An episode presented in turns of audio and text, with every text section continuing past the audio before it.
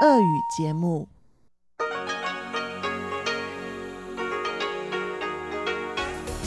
В эфире Международное радио Тайваня. В эфире русская служба Международного радио Тайваня. Здравствуйте, уважаемые друзья! Из нашей студии в Тайбе вас приветствует Мария Ли, и мы начинаем ежедневную программу передачи с Китайской Республики. Как обычно, наша программа выходит в двух блоках, на двух частотах и на нашем сайте. Получасовой блок выходит на частоте 5900 кГц с 17 до 17.30 UTC и состоит из обзора новостей недели и рубрики Владимира Вячеславовича Малявина «Всемирный Чайна-таун». Наш часовой блок выходит на частоте 9590 кГц с 14 до 15 UTC, а также на нашем сайте ru.rti.org.tw в разделе «Часовая программа передач». В часовой блок также войдет передача «Наруан Тайвань», которую ведет Игорь Кобылев и повтор радиопутешествия по Тайваню с Чеченой Кулар. А мы начинаем обзор новостей недели.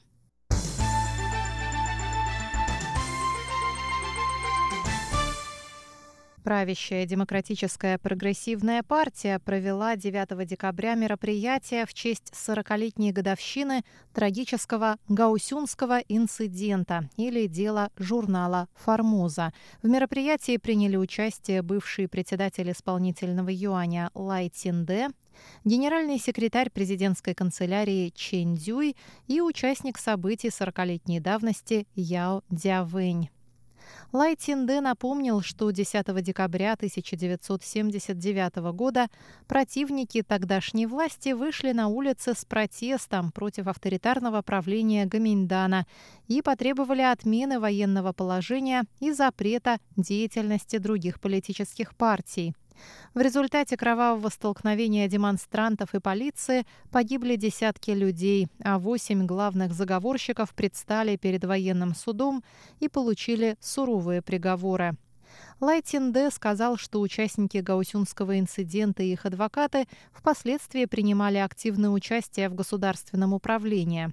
После заступления на пост президента Цай Янвэнь инициировала реализацию правосудия переходного периода, в рамках которого были сняты обвинения почти с 6 тысяч жертв политических репрессий. Лайтинде добавил, что 40 лет назад было положено начало демократическому движению на Тайване. Мы должны ценить демократию, которая досталась нам нелегко, в особенности в условиях давления со стороны Китая и эскалации гонконгских событий. Мы должны объединиться и встать на защиту суверенитета и демократии и не позволить таким печальным событиям, как Гаусюнский инцидент, инцидент 28 февраля и белый террор повториться на Тайване. Генеральный секретарь президентской канцелярии Чен Цзюй, ставшая жертвой репрессий после Гаусюнского инцидента, поблагодарила всех защитников, которые встали на сторону участников инцидента во время судов. Она сказала, что Гаусюнский инцидент был лишь началом, и в будущем Тайвань еще ожидает множество вызовов. Участник Гаусюнского инцидента, политик Яо Дзявэнь, рассказал, что 40 лет назад участники инцидента требовали отмены военного положения положения, переизбрания парламента и внесения поправок в Конституцию. Он подчеркнул, что участники протеста в Гаусюне хотели добиться выполнения своих требований мирным путем. Американская газета The New York Times сообщила 8 декабря о том, что более 200 участников протеста в Гонконге сбежали на Тайвань из-за недоверия к гонконгским судам. Журналисты американского издания посчитали число перебравшихся на Тайвань гонконгцев, основываясь на данных адвокатов и других людей, помогавших протестующим уехать из Гонконга. Адвокаты добавили, что после столкновений с полицией на территории гонконгских вузов на Тайвань прибыло несколько десятков студентов. Они боятся, что суды в Гонконге вынесут несправедливые приговоры.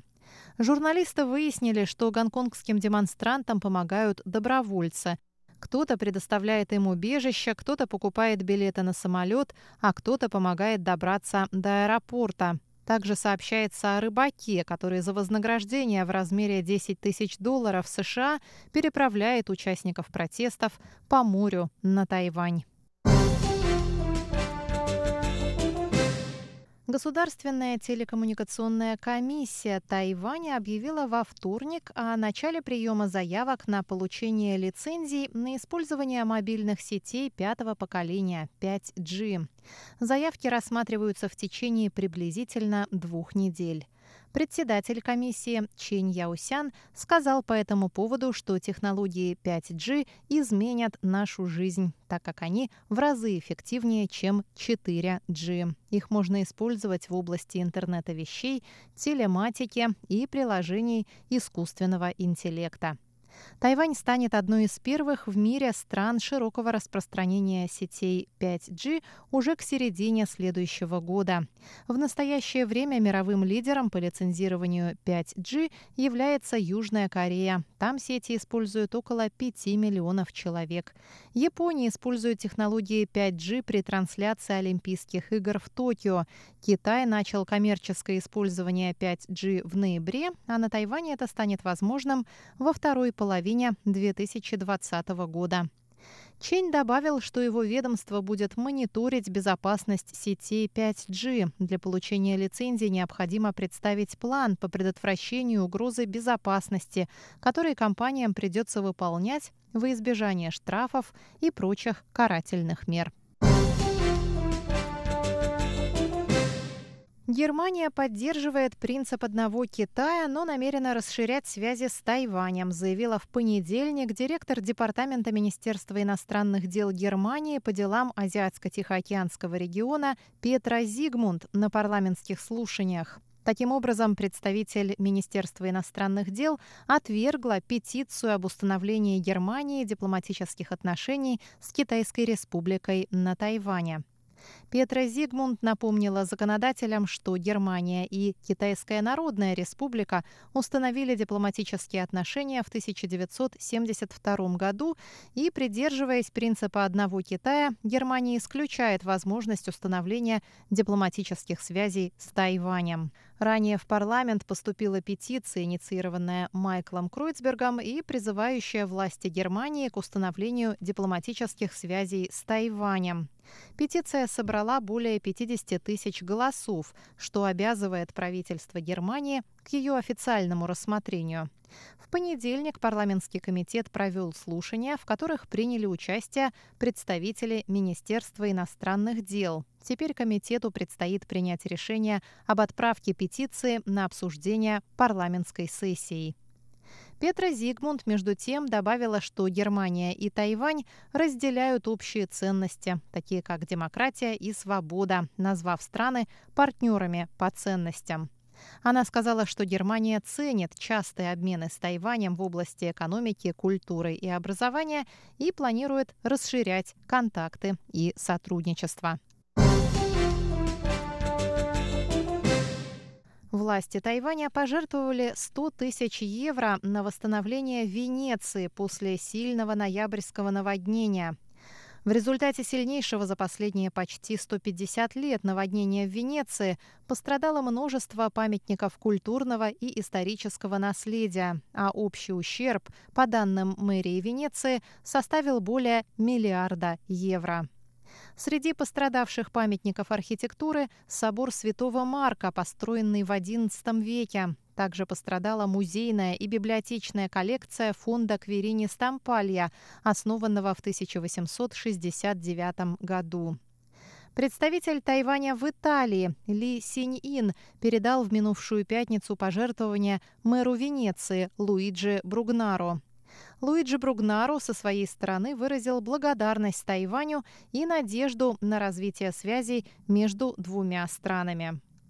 В понедельник стало известно, что Тайвань пожертвовал 550 тысяч американских долларов на поддержку инициатив по продвижению экономической интеграции и устойчивого развития в рамках АТЭС. Об этом сообщило представительство Тайваня в Малайзии. Ранее в понедельник глава Департамента Министерства иностранных дел по делам международных организаций Чень Лун Динь и исполнительный директор секретариата АТЭС Ребекка Фатима Ста Мария подписали меморандум о взаимопонимании во время неформальной встречи в Ланкаве, Малайзия. Чейн, также представляющий Тайвань в АТЭС, сказал, что пожертвование в полмиллиона долларов пойдет на поддержку различных инициатив АТЭС, включая расширение прав и возможностей женщин и помощь малым и средним предприятиям в экономиках АТЭС. Оставшиеся 50 тысяч долларов переданы группе поддержки политики АТЭС, рассказал Чень. Тайвань является полноправным членом АТЭС с 1991 года. Самое высокое здание Тайваня, небоскреб Тайбэй-101, организует световое шоу в честь 150-летия создания Дмитрием Менделеевым периодической системы химических элементов. В честь великого ученого и его открытия на небоскребе появится изображение Менделеева, а также китайский иероглиф, обозначающий Менделевий, МД, химический элемент с атомным номером 101 в периодической системе. Заместитель министра науки и технологий Тайваня Се Дабинь заявил во вторник, что световое шоу призывает к продвижению научного образования и устойчивого развития. Со вторника по пятницу на стене небоскреба будет демонстрироваться видео, рассказывающее о связи здания с различными химическими элементами. Тайваньская делегация участвует в мероприятиях на полях конференции ООН по изменению климата, которая проходит со 2 по 13 декабря в Мадриде. В составе делегации представители Фонда развития международного сотрудничества, Центрального метеорологического бюро Министерства транспорта и коммуникаций, Управления по делам промышленности Министерства экономики, Института промышленных исследований, Совета по делам сельского хозяйства исполнительного юаня, а также общественных организаций. Глава управления по охране окружающей среды Тайваня Джан Цзидин сказал, что хотя тайваньская делегация не имеет возможности принять участие в самой конференции, Представители Тайваня проводят встречи с участниками из других стран, в частности, с представителями стран дипломатических союзниц, а также Европейского Союза, Великобритании, Швейцарии и Германии. Он сказал, что все страны внимательно следят за действиями Тайваня в сфере борьбы с изменением климата. Тайвань, в свою очередь, готов вносить вклад и помогать другим странам. Джан Цзэдин добавил, что Тайваню многое предстоит сделать для сокращения выбросов углекислого газа в атмосферу. Однако остров обладает большим опытом в сфере профилактики загрязнения воды. В будущем правительство Тайваня планирует использовать средства, собранные с налогов на выбросы углерода, для сокращения вредных выбросов в атмосферу. Кроме того, на встречах, проходящих на полях конференции ООН по изменению климата, Фонд развития международного сотрудничества рассказал о помощи Тайваня Белизу в установлении спутниковой системы раннего оповещения о наводнениях. Президент Республики Науру Лайонел Энгемея прибыл 13 декабря на Тайвань с официальным визитом. Президента Тихоокеанской страны, дипломатической союзницы Тайваня, приветствовал перед президентским дворцом в Тайбе военный парад. Президент Тайваня Цай Янвэнь сказала, что с момента избрания в августе президент Науру Энгемея активно поддерживает Тайвань на международной арене. Цай Янвэнь рассказала о сотрудничестве двух стран в достижении целей устойчивого развития ООН, а также в сферах здравоохранения, сельского хозяйства, рыболовства и чистых источников энергии.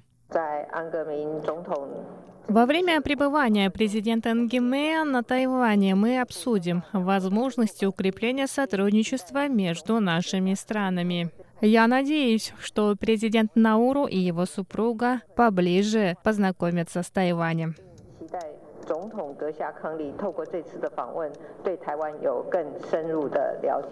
Президент Науру Лайонел Ангемея в свою очередь сказал, что Тайвань и Науру давно поддерживают дружественные отношения. Он также пообещал, что Науру и в будущем будет поддерживать Тайвань. Обзор новостей минувшей недели для вас подготовила и провела Мария Ли. Пожалуйста, оставайтесь с русской